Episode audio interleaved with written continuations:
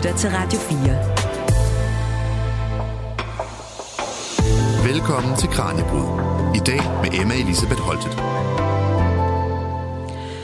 Når jeg tænker tilbage på madkundskab i folkeskolen, så ser jeg et kaotisk klasseværelse tilbage i 90'ernes Frederikssund, hvor vi står to og to sammen ved hver vores egen lille kogestation, indhyldet i damp og af og til røg, alt imens vi kreerer mere eller mindre vellykkede versioner af noget, der vist nok skal forestille en omgang arme ridder, vores lærers yndlingsret.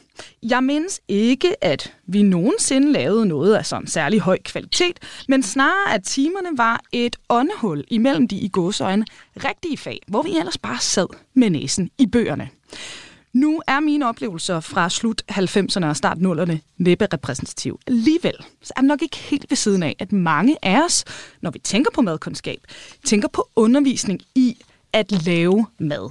Og øh, skal børn så ikke stadig lære det i skolen? Jo, det skal de. Men som vores ekspert i studiet i dag fortæller, de skal også lære meget mere end det. For madkundskab er i dag et fag, der skal klæde børn på til mødet med deres omverden, og herunder lærer faget dem om deres medansvar for at skabe et bæredygtigt samfund, om sundhed, om kroppen og ikke mindst om naturvidenskab. Vi zoomer derfor ind på alt fra gastromagi og fordøjelig viden, når vi nu ser nærmere på madkundskab anno 2023, hvordan faget det måske kan være en del af nøglen til et grønnere Danmark, og ikke mindst, hvad alle os, der for længst har forladt skolen, vi også kan lære ved at dykke ned i faget her i dag. Velkommen til Kranjebrud. Du lytter til Radio 4. Og også velkommen til vores gæst her i studiet, der er med på en forbindelse fra København, og det er Helle Brønum Carlsen, der er Ph.D. og lektor i madkundskab på Københavns Professionshøjskole. Hertil også madkundskabslærer i grundskolen og madanmelder og forfatter til madkundskabsbøger, som for eksempel Madkundskab for livet. Helle, velkommen til, og tusind tak, fordi du var med i dag. Tak skal du have. Og øh, der er rigtig meget, vi skal nå omkring her i dag. Men lige til en start, så øh, har jeg altså taget en portion mad med her i, i studiet. Øh, Helle, jeg står med sådan en typisk pakke færdiglavet ret. Det er en teriyaki-kylling med ris, som jeg har købt for noget, der ligner 30 kroner ned i, i mit lokale supermarked. Og man kan sige, uh-huh. udover at jeg nok personligt vil bruge halloumi og ikke kylling, at hvis jeg lavede den her derhjemme, så synes jeg altså til forveksling, den ligner den ret, jeg egentlig selv bikser sammen. Den her i pakken, den tager bare 5 minutter at lave, og ikke de der 35 minutter plus noget opvask, som det cirka ville tage, hvis jeg, hvis jeg konkurrerede den selv. Altså sådan en her øh, teriyaki-sauce, om den er færdiglavet, eller om det egentlig selv rører sammen. Der er jo masser af sukker i dem begge to, så altså, hvor meget sundere er min hjemmelavede version egentlig, tror du? Den behøver egentlig ikke at være så meget sundere, men det er jo heller ikke det, det handler om. Det, det, det handler om er, øh, for det første er der ikke noget galt i at købe færdigmad, øh, men, men vi skal bare være klædt på til at kunne navigere imellem alt det færdigmad, der tilbydes, fordi rigtig, rigtig meget færdigmad handler om, at der er nogen, der, det handler nok alt færdigmad om, at der er nogen, der gerne vil tjene nogle penge. Så hvis man kan købe et aftensmåltid, som man skal kunne blive med af for 30 kroner, mm. som hedder teriyaki-kylling, så er der nogle ting, nogle ingredienser, der indgår i den teriyaki-kylling, som vi bør sætte et spørgsmålstegn ved, ved ud fra nogle mere overordnede, bæredygtige og dyrevelfærdsetiske problemstillinger. Mm. Hvad kunne det være, der var i den, som, som vi måske skulle, skulle tænke lidt over? Nu sidder du jo med, med, med pakken i, i, ja. i, i studiet, og jeg sidder på Københavns Professionshøjskole, så jeg må bede dig om at kigge, hvad, hvordan har den kylling, der indgår i den, haft det? Ja, det står der jo så nok ikke så meget om, så jeg kan måske regne ud, at den ikke sådan er en, er en kylling fra noget øko eller noget friland, ikke? Præcis. Vi kan regne ud, at det har ikke været en frilandskylling, og dermed så ved vi, hvordan de kyllinger har haft det, og de har haft det ualmindeligt redselsfuldt.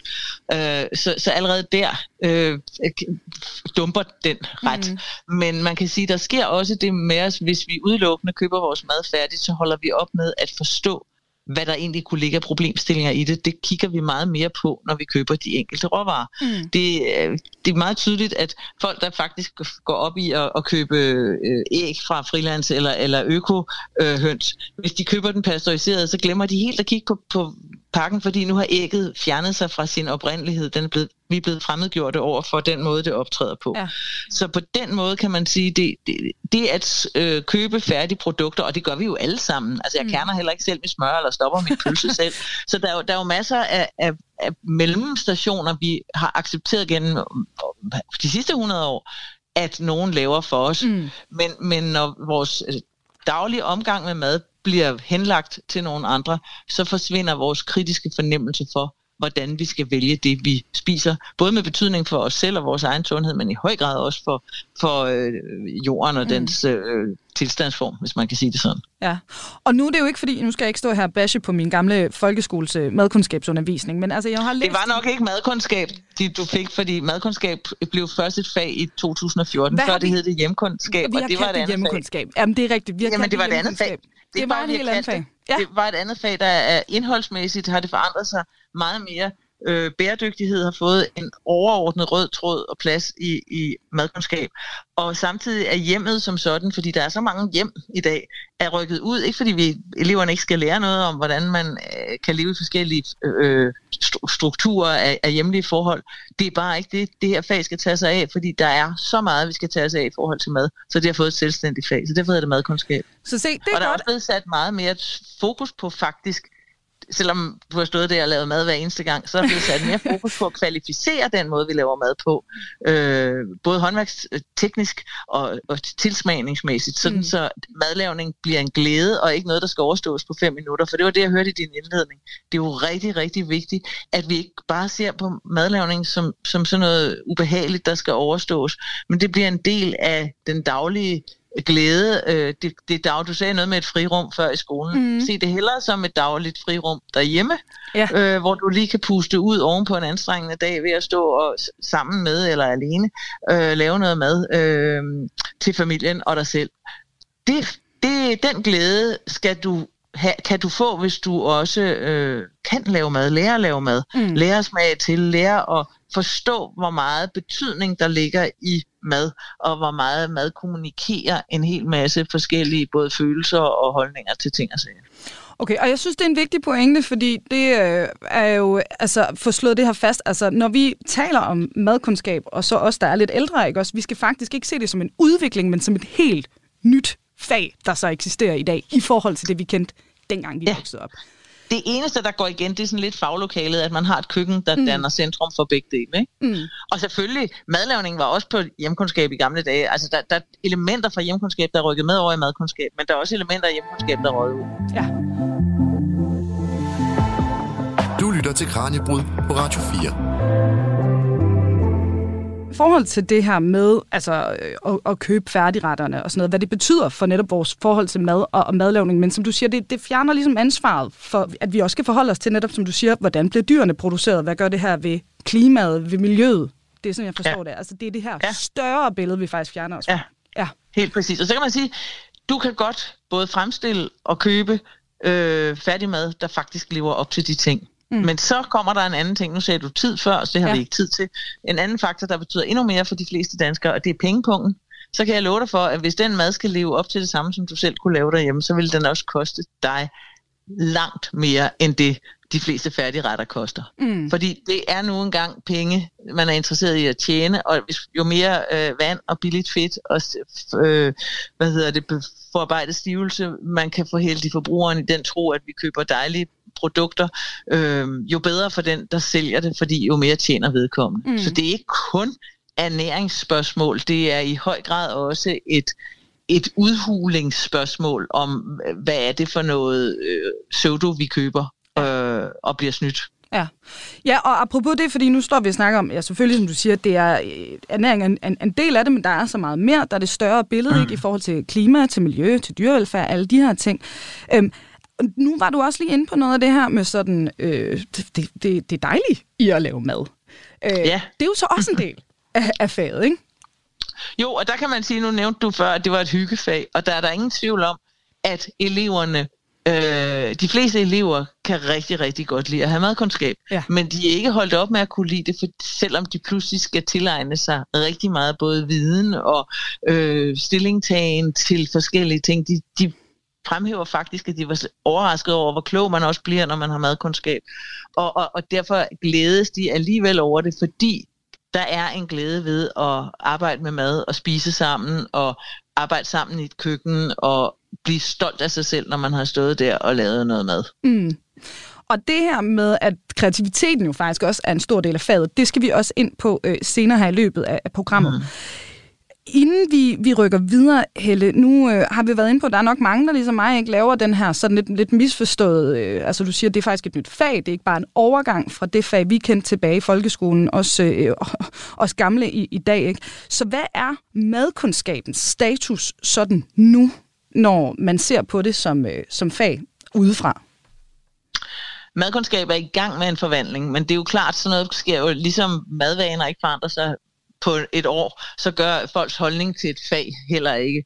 Men der er sket det lykkelige, at madkundskab også er blevet et eksamensfag, og det sådan er øh, hierarkiet jo i en skolestruktur, at de mm. fag, der er eksamensfag, får altid forrang, og i det øjeblik, at faget får øh, eksamensstatus, jamen så skal ledelser også til at tage alvorligt, at det er lærer, der faktisk kan undervise i det, der bliver sat til det, og øh, der bliver pludselig set lidt mere øh, med respekt for, når skal de virkelig kunne alt det, folk begynder at høre om, hvad der sker, der kommer sensorer ud. Det hele den der det rykker en klasse op, og et, et, dybest set er det jo fuldstændig latterligt, det er det, der skal til for at give respekt omkring et fagområde. Men sådan er det, ja. og det kan, det kan mærkes. Øh, den første rigtige øh, eksamen er blevet gennemført her i 2023, både i januar for nogen ved, nogens vedkommende, og så i, her i sommer, fordi corona gjorde lige, at den, generalprøven eller prøven første gang den skulle gennemføres, blev aflyst, og det gjorde den to år i træk. Men mm. den er blevet gennemført i år, og der har været meget hyv hyl og piv fra folk, der skulle gøre det, men der har også været rigtig meget jubel efterfølgende mm. over det, fordi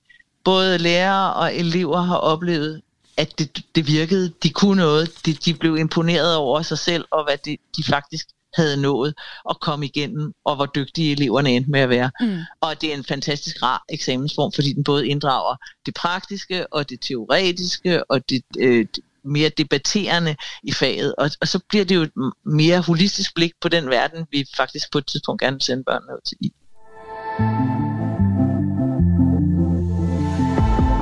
Du lytter til Kranjebrud på Radio 4 du har været en af dem, der har været med til at udvikle faget indenfra. Ikke? Øhm, jo. I forhold til det, du er også udkommet med en elevbog, og som jeg forstår det, altså vi skal flere årtier tilbage, før der er kommet en, en tilsvarende på markedet, det viser vel også noget om, at det her er et fag, der ligesom øh, er, er i udvikling, men også i forhold til måden, det bliver modtaget på ude på, på skolerne, og hvor meget energi og ressourcer man lægger i det, ikke? Jo, altså der er en dobbelthed i det, fordi der er jo både den her øh, ikke helt, øh, vel, ikke helt vellykkede tendens til at fjerne bøgerne totalt fra skolen generelt. Øh, så, så ting er dukket op på, på portaler og udelukkende på portaler. Jeg vil sige, at computer er et rigtig dårligt redskab at have stående midt i et køkken. Øh, så allerede der kommer den lidt til kort, men det er en anden historie. Så kan lære en print der, hvor vi så er henne, så var mm. vi lige vidt.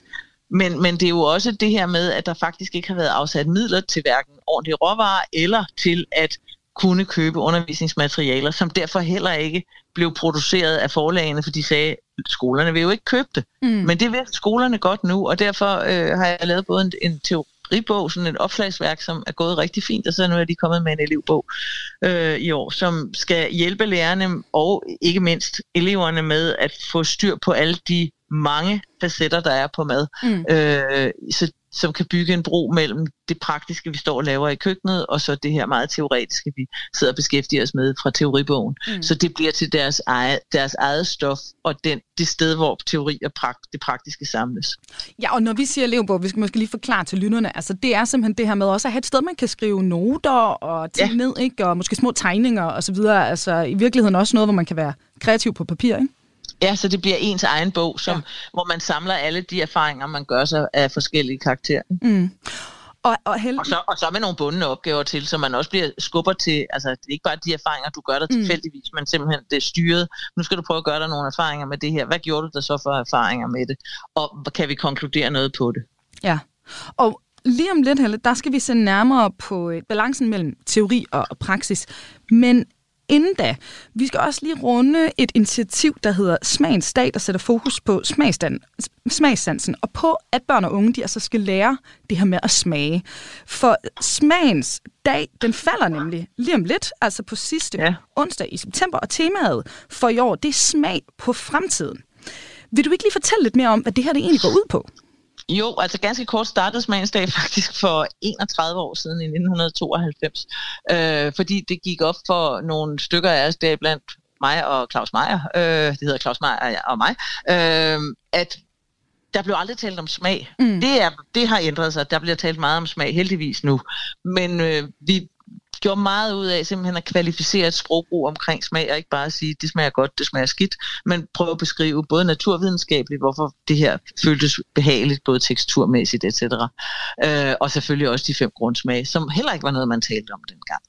Nu har vi øh, de seneste, altså ting er jo altid et barn af den tid, det er i, så de seneste 4-5 år har vores temaer kredset meget mere omkring det bæredygtige. Vi havde gør smagen grøn, og vi har haft, nu smag på fremtiden handler mm. ikke om at skulle have mærkelig computermad, men det handler om at spise mad, der kan være med til at sikre fremtiden også, øh, at vi for eksempel sætter fokus på øh, meget mindre kød, at bruge kød som krydderi, mm. ikke fordi vi sådan skal smide kødet helt ud, at man kan bruge flere øh, bælfrugter, at man kigger rundt i naturen og på de vilde ting, vi har af muligheder der, at man spiser i sæson, alt det, der hører med til en bæredygtig måde at tænke på.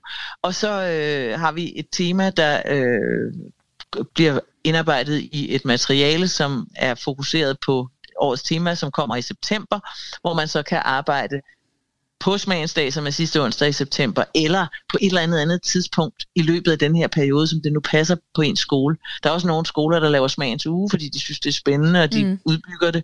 Og, og der er nogen, der øh, spreder det ud over fire gange med madkundskab, og, og tager temaerne et for et, fordi det er det, der er praktisk muligt det sted. Det, der er vigtigt under alle omstændigheder, er, at der kommer fokus på, at både at smage konkret på maden og at lære at smage på de øh, ansvarligheder, der ligger. Altså faktisk den lidt større smag, at vi smager på, hvad er det, vi er forpligtet til. Og man kan sige, det handler jo både om at danne sig smag for, men det handler også om at kunne sige fra og danne sig afsmag for noget andet. Øh, at vide, hvornår man skal vælge til, og hvornår man skal vælge fra. Og det kan en række øh, øvelser, som dem vi laver i Smagens Dag, mm. være med til at bidrage. Jeg siger ikke, når man laver Smagens Dag, så er vi alle sammen øh, dygtige til det her, mm. men det er et bidrag, og det er et gratis bidrag mm. købet, så vi er så heldige at have nogle øh, venlige, ikke så store, men dog sponsorer til, at vores øh, foreningsarbejde kan løbe rundt med frivillig arbejdskraft, og så øh, de små sponsorater, vi har. Det ligger gratis da- til at downloade, men så har vi også det sidste år huset et, et lidt andet projekt, der handler om at kombinere naturvidenskab mm. og madkundskab. Så hedder Natmad. Og det har en lidt anden vinkel, men det handler stadig om alle de ting, der knytter sig til både smagssansen og mundfølelsen og øh, hele flavorbegrebet, duftstofferne og det visuelle. Vi havde faktisk en salon så sent som i går, mm. øh, hvor vi kiggede på farvestoffer, øh, de naturligt forekommende farvestoffer i alle de ting, der vokser op af jorden. Der er fire hovedgrupper. Og hvad der påvirker dem. Sådan, så når man har arbejdet med, jamen jeg kan ikke forstå, hvorfor mine grøntsager altid bliver så visne at se på, at du så får en forståelse for, det er fordi, der er rigtig meget klorofyl, der bliver ødelagt ved varmebehandling sammen med noget syre. Så lad være helt syre ind, når du varmebehandler, mm. eksempelvis. Øh, ja. Og det her med naturvidenskaben, det vender vi tilbage til lige om lidt, fordi vi skal faktisk videre nu til næste kapitel her i dagens program. Nu skal vi dykke ned balancen mellem teori og praksis, og så skal vi altså også se nærmere på de gamle håndværkstraditioner, om de også stadig er med i faget i dag.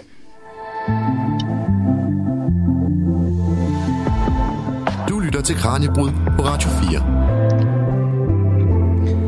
Og til dig, der er kommet til her undervejs, min gæst i dag, det er madkundskabsforsker og lærer Helle Brønum Carlsen. Og Helle, det her, det er jo altså et stort spørgsmål, men hvad er den rette balance, når man har sådan et fag som madkundskab, i forhold til det her med teori og praksis? For det skal jo rumme begge dele. Ja, nu vil jeg starte med lige at, at, at lave sådan en lille sprogkorrektion, fordi teori og praksis, det, det er det, vi siger altid, men det er jo faktisk balancen mellem det teoretiske og det praktiske i en samlet praksis. Mm. Altså lidt ligesom lægen, der både skal kunne sige, der er, sidder en byld i dine fingre. Øh, det var det teoretiske. Og, og lægen kan også sige, nu skal den opereres væk. Mm-hmm. Og så tager lægen skalpellen, og så kommer det praktiske, at lægen kan det. Men det hele foregår i lægens praksis.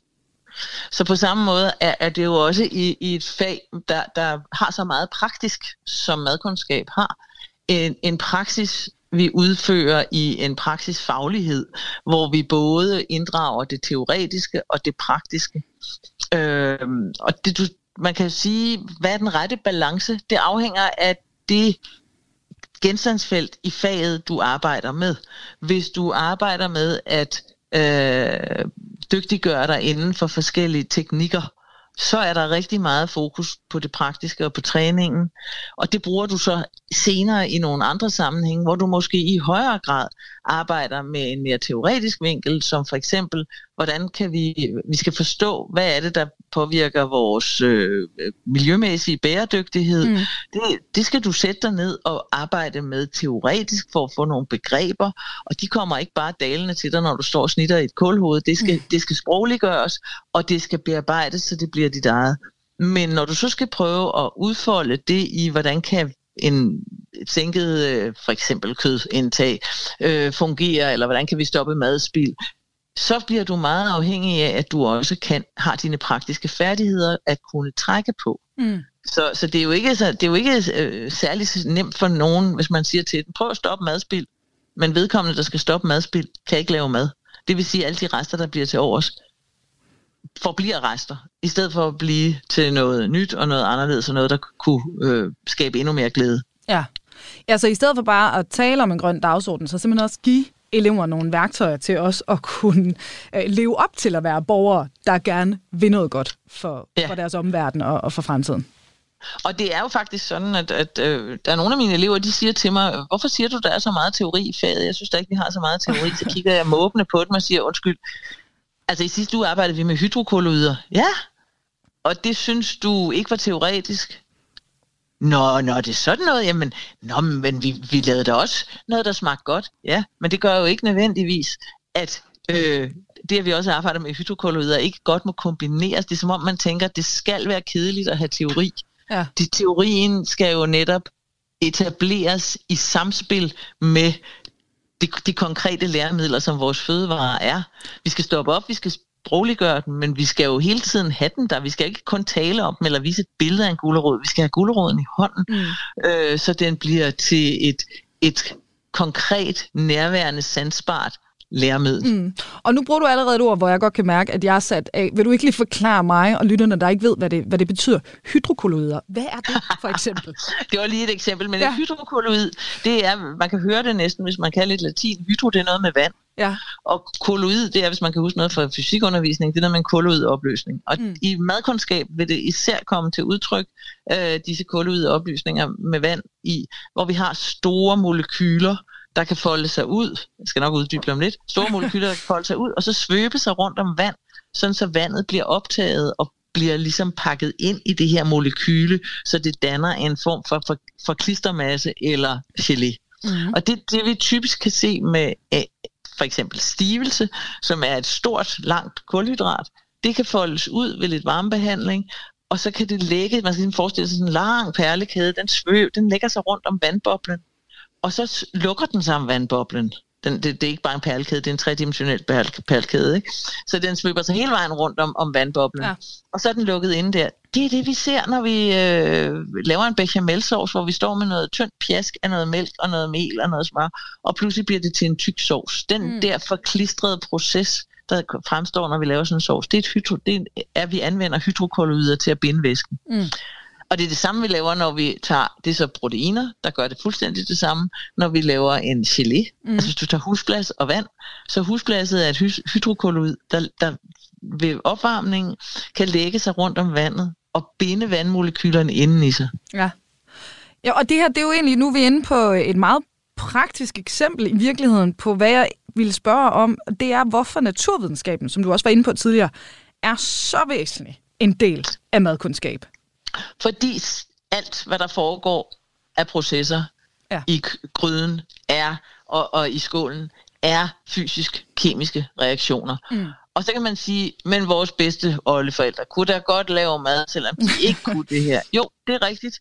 Men prøv lige at se, hvordan det gik. De, øh, det, der typisk skete, var, at det var så kvinderne, der skulle varetage det. De fleste kom på, på øh, skole og lærte at lave 20 retter. De 20 retter lavede de så resten af livet. De blev mm. de lidt trætte af, så lige så snart industrien gav dem et tilbud om at få et alternativ, så sagde de haps. Øh, den, den måde at kunne arbejde kreativt på i ja. køkkenet, kræver, at du ved, hvornår noget vil lykkes, og hvornår noget ikke vil lykkes. Og så kan du eksperimentere frem til den grænse af, at nu går det galt. Øhm, du kan også undgå altså øh, ulykker. Altså, hvis, hvis din banæs skiller, og det gør den første gang, anden gang du laver den, og du ikke ved, hvorfor den skiller, så ender du med at konkludere, jeg køber knor. Mm. Øhm, ja, og det er vel også... I stedet altså, for, at du ved, hvorfor. Ja, også når vi snakker grøn, grøn omstilling, det er vel også det, vi hører mange madforskere sige, ikke? At hvis vi vil have folk til at spise mere vegetarisk eller vegansk retter osv., så, så mangler vi også en viden omkring, hvordan vi så laver den mad. Hvis vi kun er vant så den til kommer at bygge... til at smage godt. Ja, præcis. præcis. Hvis vi er vant til at bygge et måltid op omkring et stykke kød, ikke? Præcis. Altså, jeg har været til konference Green Transition her de sidste par dage, og der sagde øh, øh, professor Ole G. Morrison en fantastisk sætning. Han sagde, at man bliver nødt til, at, nu siger det på dansk, han sagde det på engelsk, men det lyder også sjovt på dansk, at vi bliver nødt til at umamificere vores grøntsager. Umami er jo en grundsmag, ja. og hvis man tænker, at der er en del grøntsager, der faktisk har en meget fin og sart smag, men det kan godt gøre, at vi ikke synes, vi bliver mætte af den. Hvis vi så tilføjer noget, noget der giver en kraftig umami-smag, mm. så bliver de grøntsager pludselig mere fyldige i vores øh, perception og i vores mæthedsfornemmelse. Og så vil vi godt spise de grøntsager. Vi skal få grøntsagerne til, til at give os den tilfredsstillelse, som kød kan. Og mm. den ligger meget ofte knyttet til den grundsmag, der hedder umami.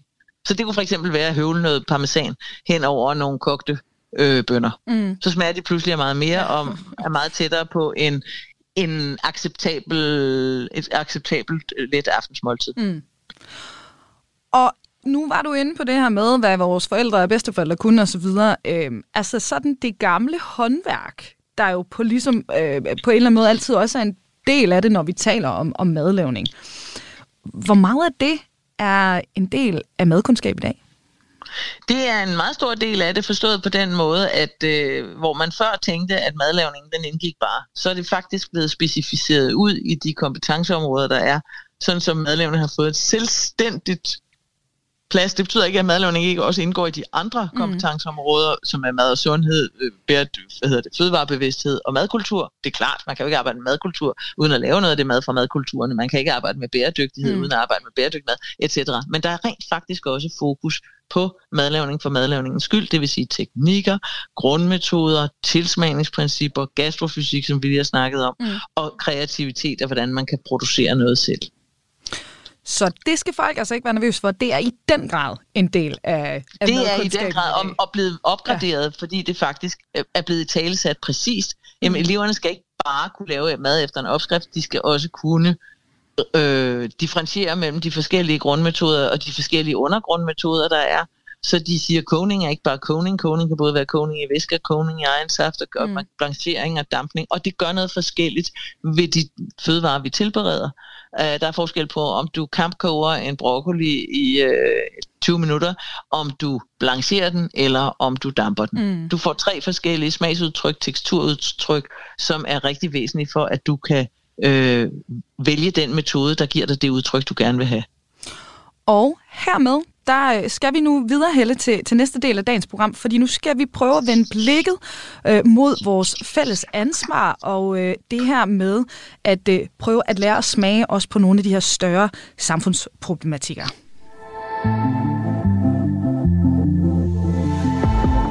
Du lytter til Kranjebrud på Radio 4. Og til dig, der har tunet ind her undervejs i programmet, i dag der har vi online besøg her af madkundskabsforsker og lærer Helle Brøndum Carlsen. Og øh, nu skal vi altså se på, hvordan netop madkundskab og de udfordringer, vi står øh, i som et sådan forbrugsløstent samfund, de må hænger sammen. Og Helle, vi har været inde på det, men lad os lige gå tilbage til det her med nødvendigheden. Altså, hvorfor er blandt andet etik, bæredygtighed, klima, vi kunne blive ved, men de her ord, hvorfor er de væsentlige temaer i netop madkundskabsundervisningen? altså skolens opgave generelt er jo at, at, at øh, bidrage til børns øh, måde at danne sig på, mm. til at kunne tage ansvar. Og en stor del af ansvarligheden handler om den dagsorden, som alle ved findes, nemlig at vi skal passe på vores klode. Og øh, noget af det, der belaster vores klode rigtig, rigtig meget, det er vores madforbrug og vores fødevareproduktion. Og det er madkundskab faget, der tager sig af. Der er også andre fag, der berører det, men det er madkundskab, der tager sig af det, fordi vi også har hands-on, så det bliver ført helt ud i den måde, vi øh, agerer på i det praktiske liv. Mm. Og jeg synes lige, at vi skal lytte øh, i forhold til snakken om det her til et klip fra et tidligere program, som vi har lavet her i Kranjebrød. Og det er madhistoriker Karoline Nyvang, som jeg havde besøg af i august sidste år, og her dykkede vi nemlig ned i Karolines bog, der hedder Stikflæsk med persillesovs, og hvorfor lige præcis den her ret, øh, den er væsentlig at tage fat i, når vi snakker madkultur. Det, snakker jeg, øh, det spørger jeg Karoline Nyvang om her. Jeg synes lige, vi skal høre, hvad hun fortalte. Din bog, den handler jo altså netop om dansk madkultur, og altså helt fra 1800-tallet frem til i dag. Men du starter med at beskrive hændelsesforløbet i forhold til den her afstemning om Danmarks nationalret der tilbage i 2014. Hvorfor er det lige netop den her begivenhed, der er afsat for den her kæmpe fortælling? For det første så er det en ret unik handling. Øh, vi er, øh, mig bekendt i hvert fald, det eneste land i verden, som har valgt en helt officiel nationalret. Øh, og, og jeg synes egentlig, det i sig selv var interessant at afsøge, hvad det egentlig er, der er på spil, og hvad det handler om. Øh, så synes jeg også, det var interessant, at stort set alle de retter, vi i finalen kunne stemme om, øh, de øh, har rødder til det danske køkken fra slutningen af 1800-tallet. Så jeg synes også, det var interessant at afsøge, hvad det egentlig var, der var så radikalt afgørende for vores madkultur, og hvad det var, der skete dengang. Så det er altså stadigvæk er retter fra dengang, der går igen, når vi skal pege på, hvad vores nationale madkultur består af. Ja, og det her valg af stegt flæsk med persillesovs, det er jo altså en noget konservativ ret, kan man øh, jo mildest talt godt sige, netop som du siger, altså med rødder tilbage til slutningen af 1800-tallet. Det skabte jo altså også ret meget debat, at valget faldt på, på den her ret. Hvorfor var det, at der var så meget furore omkring det? Jamen altså, retten blev anklaget fra rigtig, øh, fra rigtig mange sider for at, øh, øh, at være ekskluderende først og fremmest. Øh, øh, og det skyldes simpelthen, at, at mere end 10 procent af den danske befolkning af, øh, af forskellige grunde ikke spiser svinekød. Øh, så var der også nogle stemmer i debatten, der mente, at det var en alt for usund ret, man havde valgt øh, at kåre som vinder. Øh, mm. Både for den menneskelige organisme, fordi der var meget mættet fedt, øh, men egentlig også for kloden øh, generelt, fordi det, det var en ret, der belastede klimaet ret meget. Mm. Øh, og så var der også nogle stemmer, øh, først og fremmest, der mente, at, at det her var simpelthen et for gastronomisk uambitiøst valg. Okay. Øh, så det, det illustrerer jo alle de her krav, som, som maden altså skulle mm. leve op til i, i 2014. Så det var en ret interessant debat at følge, synes jeg, selv ja. som madhistoriker. Og i forhold til, øh, nu har du nævnt det her med, at dit valg det havde været på smørbrødet, fordi det faktisk er noget, der fylder ude i, øh, i danskernes øh, reelle sådan, madforbrug. Ved vi egentlig, hvor meget den her nationalret, altså stegt flæsk med persillesovs, den så fylder ude på de danske spisebord? Ja, altså vi ved, det faktisk er en ret, vi sjældent vælger at servere øh, i hverdagen. Mm. Øh, der vælger vi, som jeg nævnte indledningsvis, der vælger vi typisk rugbrød og mm. pizza og spaghetti bolognese og sådan nogle af de retter, vi kan finde på top 3. Øh, men det, man kan sige om retten, det er, at det er en, der samlede landet. Øh, vi kan se, at folk kunne stemme på den øh, i flere forskellige regioner. Og det er jo også en af de klassiske retter, vi vælger til ved, ved, ved nationale højtider. Der er rigtig mange, der vælger at spise stegt med persillesauce på valgdagen, for eksempel. Mm. Så, så det skal man også tænke med, at det kan, kunne retten også. Den var god til at forene nationen og de forskellige regioner. Så er det rimeligt at sige, at når vi snakker i dag, så skal man også skælne, hvad danskerne opfatter som deres madkultur og identiteten i maden, og så det, de reelt spiser? Helt klart. Altså, øh, og når vi kigger på kogebøger, og vi kigger på opskrifter rundt omkring, så er det jo netop en pointe, at øh, vi er rigtig gode til at diskutere maden og have en forestilling om dansk madkultur, men det er ret sjældent, at det faktisk afspejles i vores regulære forbrug. Mm. Og altså, hvis vi holdt afstemningen nu, her i 2022, altså otte år efter, tror du så, at danskerne vi stadig vil vælge den stegte flæsk? Ja, jeg tror stadigvæk flest vil øh, sætte deres kryds ved stegt flæsk med persillesauce. Og øh, du beskriver i din bog dansk madkultur som en super tanker. Altså noget, der er ret svært at slå ud af, af kurs. Ikke? Overordnet set, når vi så kigger på historien, hvad, hvad kan du så se, der faktisk skal til, før vi så ændrer vores madvaner?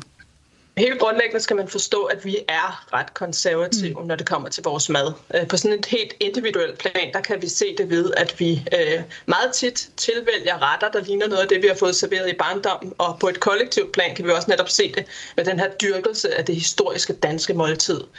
Øh, men, men min forskning viser faktisk også, at vi især er parate til at ændre vores madvaner, hvis der opstår nogle nye muligheder, eller måske især nogle nye udfordringer i det omgivende samfund. Du lytter til Radio 4. Fortalte her madhistoriker Karoline Nyvang, og klippet det var fra Kranjebrud-afsnittet Stigt Flæsk Dansk Madkultur Stand af, og du finder hele programmet i arkivet under august 2022. Ja, Helle, Karoline, hun beskriver i klippet, vi lige hørte her, altså dansk madkultur som en supertanker, der er svær at slå ud af kurs, og det oftest er kun er noget, vi, vi ligesom øh, rykker på, når vi er tvunget til det, øh, altså for eksempel ved krig og kriser osv. Hvad med madkundskaben? Kan den i virkeligheden også rykke ved i hvert fald de yngre generationers madkultur og madforbrug? Ja, det kan den da. Så man kan sige, det, det der er vigtigt, det er her, at vi faktisk øh, skaber noget sammen med børnene øh, i køkkenet med en forståelse, der gør, at det har de enormt lyst til at gentage. Mm. For er der noget, der skaber kultur, så er det gentagelse. Og, og på den måde kan øh, der komme nye hofretter på hjemmefronten. Så det, det, altså, det er helt lavpraktisk, men at det er, at de faktisk kan tage nogle af de nye, mere øh, øh, bæredygtige retter med hjem, og øh, overraske med derhjemme, og de små poder er jo i høj kurs hos forældrene generelt, så de får lov at komme til i køkkenet og lave dem. Mm. Og så opdager familien forhåbentlig, at det her smager jo heller ikke så tosset, den kan man lave igen. Og lige så stille og roligt kan der komme endnu et hit på øh, repertoireet i hjemmene det, det er sådan, hvordan børnene kan være med til at forandre, og hvordan faget kan være med til at forandre børnene. Ja. Men, men det er jo i høj grad også, at vi får øh, givet de her børn nogle redskaber til også at blande sig i det forbrug, der er af maden, og i at kunne omsætte de rester, der er mm. af, af af den måde, vi spiser på. Ja, og i, i forhold til det her med øh, forbruget og hvordan børnene også kan påvirke det, det er faktisk også et af de eksempler, du bruger i bogen, altså det her med vigtigheden faktisk i at købe ind i forhold ja. til, til madkundskabsfaget. Vil du ikke lige forklare, hvorfor indkøbet er så centralt i undervisningen også?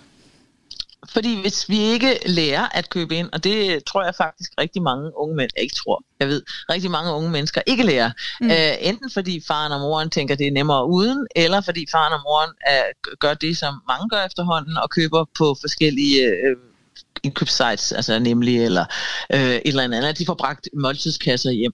Og det er der jo ikke noget galt i, men det, det er en så ny ting, så næsten alle voksne, der gør det i dag, har prøvet at stå ned og handle, og har derfor et overblik over, hvad der forekommer i et supermarked.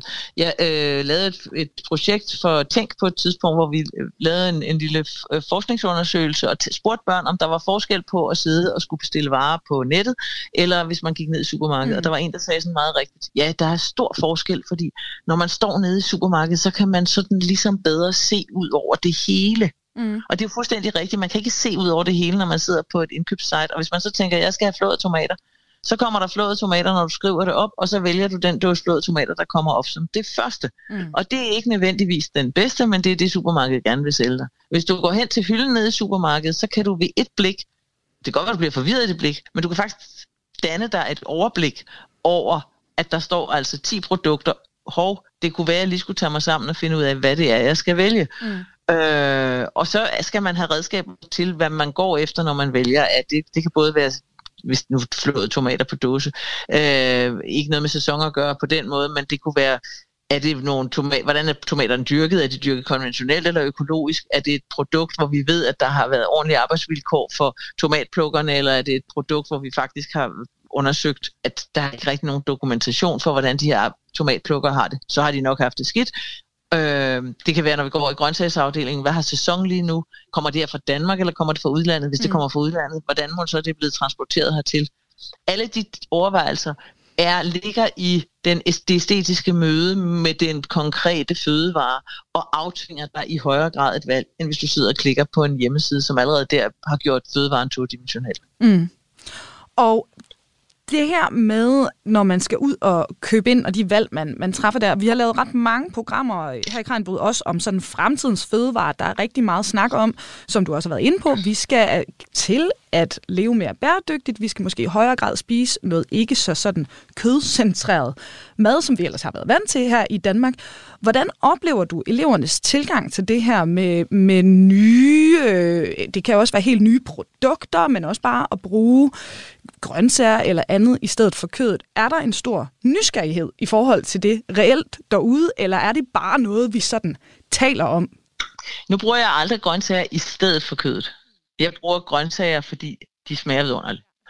Og så lader jeg mig meget inspirere af, af køkkener, hvor man naturligt bruger meget lidt eller intet kød.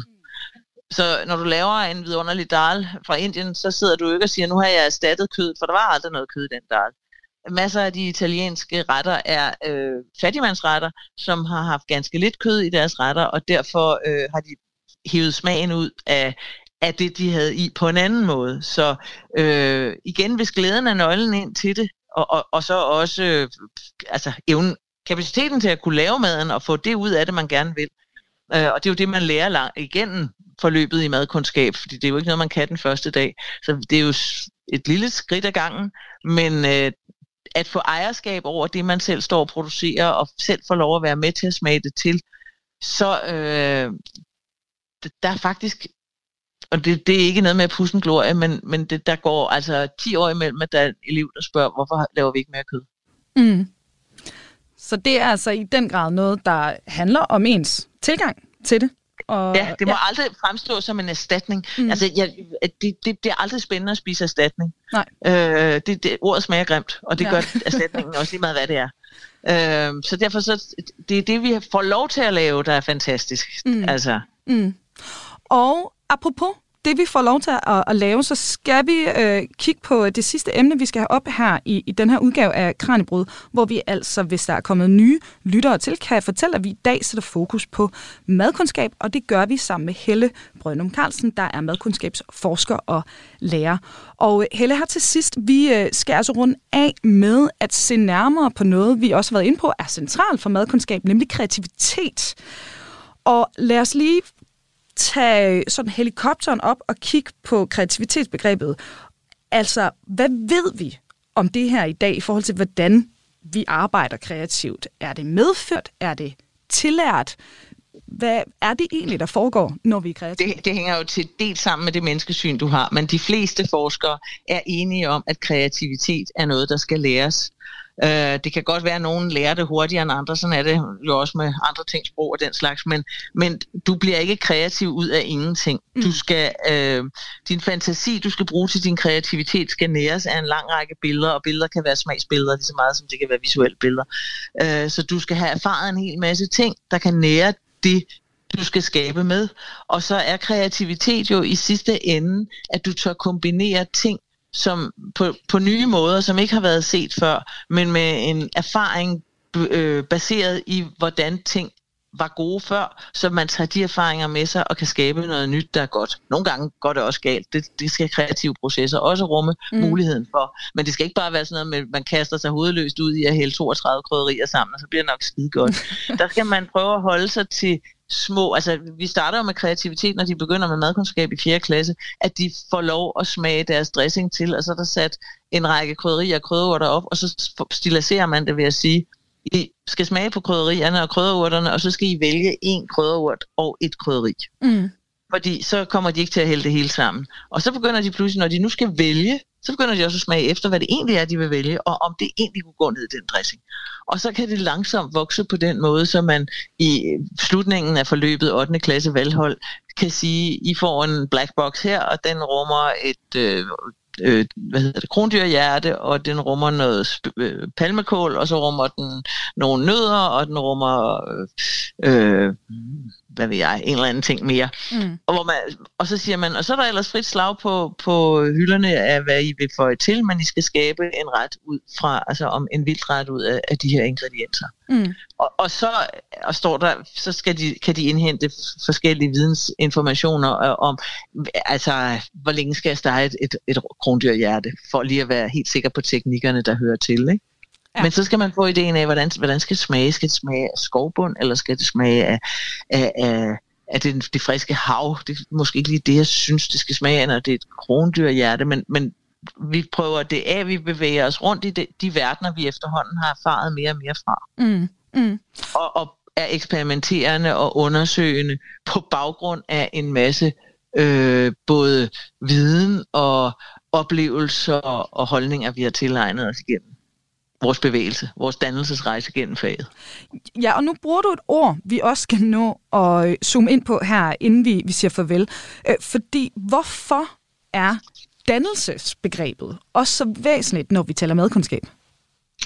Fordi dannelse i sidste ende handler om at kunne blive det her, den her ansvarlige verdensborger, der kan finde ud af at vælge til og vælge fra med et ansvar for sine omgivelser og sig selv, og dermed også jorden, kloden, jordkloden, i et øh, samlet hele. Der står i formålsparagraf stykke 2, øh, at for madkundskab, at eleverne skal lære at forbinde viden med lyst mm. og holdning i en forpligtigende praksis.